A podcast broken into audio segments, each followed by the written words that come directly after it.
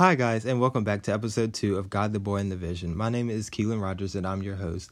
Um, today's date is May the 7th, 2019, and tonight's subject is going to be Are You Illiterate to the Word of God? All right.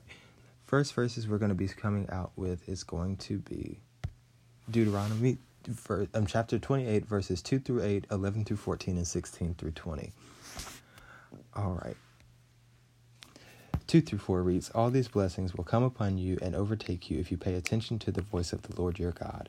You will be blessed in the city, and you will be blessed in the field. The offspring of your body, the produce of your ground, and the offspring of your animals, the offspring of your herd, and the young of your flock will be blessed. So, when I was reading this, I realized that being able to read and understand the promises of God is very, very important, especially in this day and age when we're going through everything that we're going through. A lot of times we get so caught up in life and trying to do things for ourselves, we forget that we already have things promised to us by God.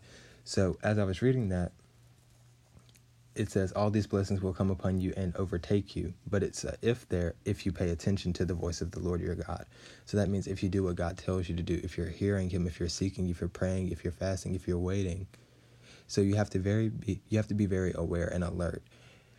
Um, and then the aware and the alertness, it reminded me of First Peter five and eight. It says, "Be sober and be vigilant, for your adversary the devil, as a roaring lion, walketh about seeking whom he may devour." Wow, it's crazy, and it's so crazy how that was what it reminded me of, because he walks about like a lion seeking whom he may devour.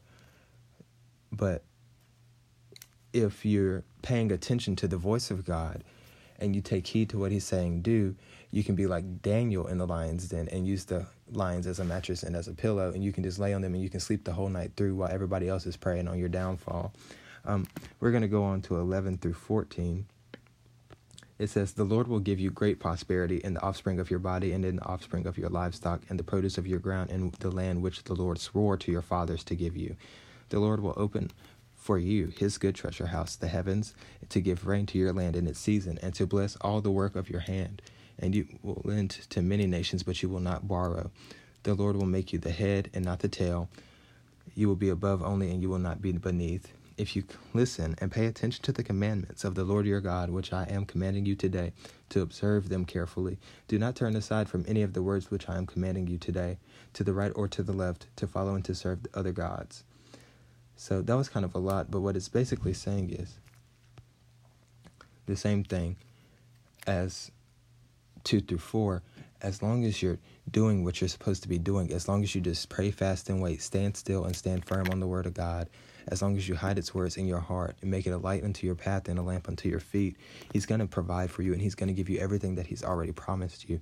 So we just have to make it our business to do everything that the Lord tells us to do. We have to be about our Father's business everywhere we go, every day of the week, every hour of the day, every minute of the hour, and every second of the minute. We have to make sure that we're doing everything that He calls us to do, no matter how crazy it might sound, no matter how funny it might feel. We have to make sure that we're doing it.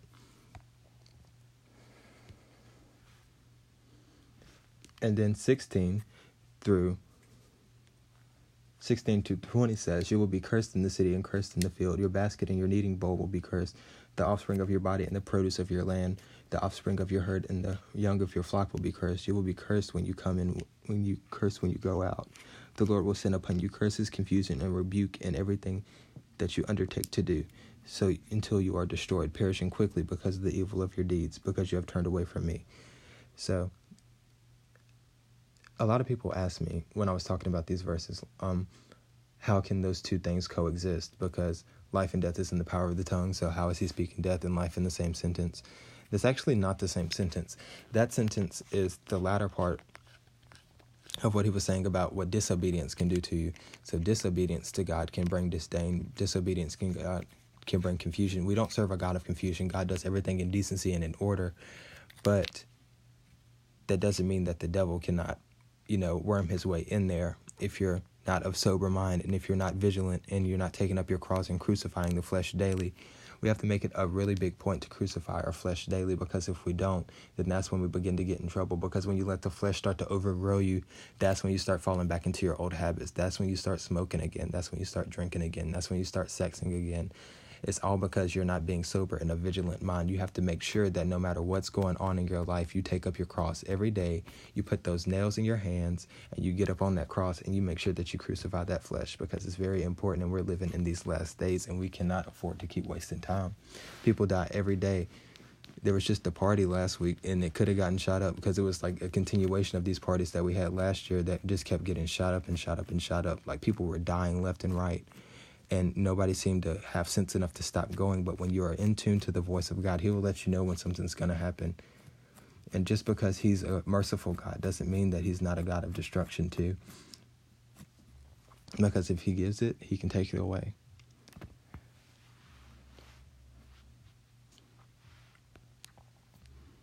We're going to move on into Psalms 128, 1 through 6. It says, Blessed, happy, and sheltered by God's favor is everyone who fears the Lord and worships him with obedience, who walks in his ways and lives according to his commandments. For you shall eat the fruit of the labor of your hands.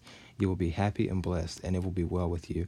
Your wife shall be like a fruitful vine within the innermost part of your house. Your children will be like olive plants around your table. Behold, for so shall the man be blessed and divinely favored who fears the Lord and worships him with obedience. May the Lord bless you from Zion, his holy mountain and may you see the prosperity of Jerusalem all the days of your life. Indeed, may you see your family perpetuated and your children's children. Peace be upon Israel. Now, that's coming from the Amplified Bible. And it's saying, when you walk in his ways and you live according to his commandments, you will eat the fruit of your labor. It means your toil will not be in vain. It means you're not just doing it for you anymore, but you start to do it for God. And when you do things for God, he blesses it because we serve a God who can do exceedingly abundantly above all we could ask or think according to the power that worketh in us. The Holy Spirit is the power that worketh in us. So when we do things for Him, He can put His hands on it and He can multiply it. So, say you decide to plant a garden. When you plant that garden, if you're planting it for God, He can reach His hand in, and it doesn't matter if you have a blue thumb. He has a green thumb, and He can make anything grow from nothing to something, from zero to a 100 real, real fast. All right heading on into Psalm 139 14. Um, this is the KJV. It says, I will praise thee, for I am fearfully and wonderfully made. Marvelous are thy works, and that my soul knoweth right well. This one isn't necessarily all the way on topic, but I thought I would throw it in because at this day and age, I'm noticing that more and more of my peers are falling victim to depression and suicide and anxiety attacks and panicking and I just felt like we really needed this verse, especially because not only do you have to know the promises of God concerning what He has for you materialistically, but you have to know the promises of God knowing what He has for you spiritually on the inside. We can talk about mansions and riches and glory all day long, but if you don't know what He means for you, if you don't know His plans for you, if you don't know what He has for you in your heart, if you don't know what He has for you mentally to prosper you, then you're not going to live a fulfilled life because we serve a God who wants to bless us financially and you know materialistically, but a lot of people don't know that He's about so much more than that. It's not just about the money. It's not just about the things. It's not about the cars and the houses. It's about what He can do for you on the inside because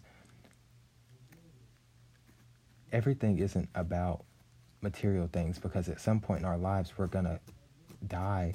We're not going to be able to take it all with us when we go. So why not have peace within ourselves while we're on earth?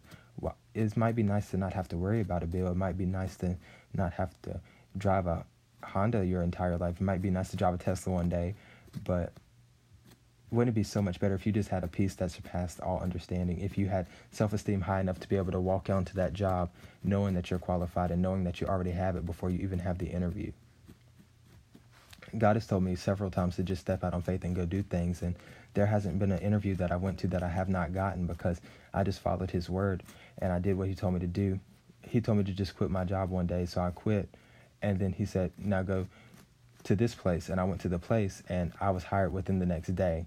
They told me that they just wanted me that bad. And it was before I even went on to the interview. It was my application that stood out because of all the things that I had been doing for God. They were impressed by the leadership skills that I had by, you know, leading the my um leading my division of the media team. They were impressed by the leadership skills that I had by direct inquiry and all these other things that I do for, you know, the Lord. I don't do it for myself. I do it for him and they were so impressed by those things that they felt the need to have me. They felt like they needed me there so bad that they didn't even wait for the interview. They hired me right there on the spot. And it's just important that we know that God has so much more for us than just the material things. When you listen to Him and you take heed to the Word of God, and you're really of sober mind and you're vigilant and you lay on your face and you just pray and you fast and you wait, you'll be able to have whatever it is that God has for you and you'll be able to do it. Not only will you be able to do it, you'll be able to do it with confidence and you'll be able to do it with abundance. You'll be able to walk in abundance in everything that you do and you'll be able to be a blessing to others as well as yourself. I pray that this touched somebody and have a good rest of your night. This concludes our episode. Tune in soon. I'll be back.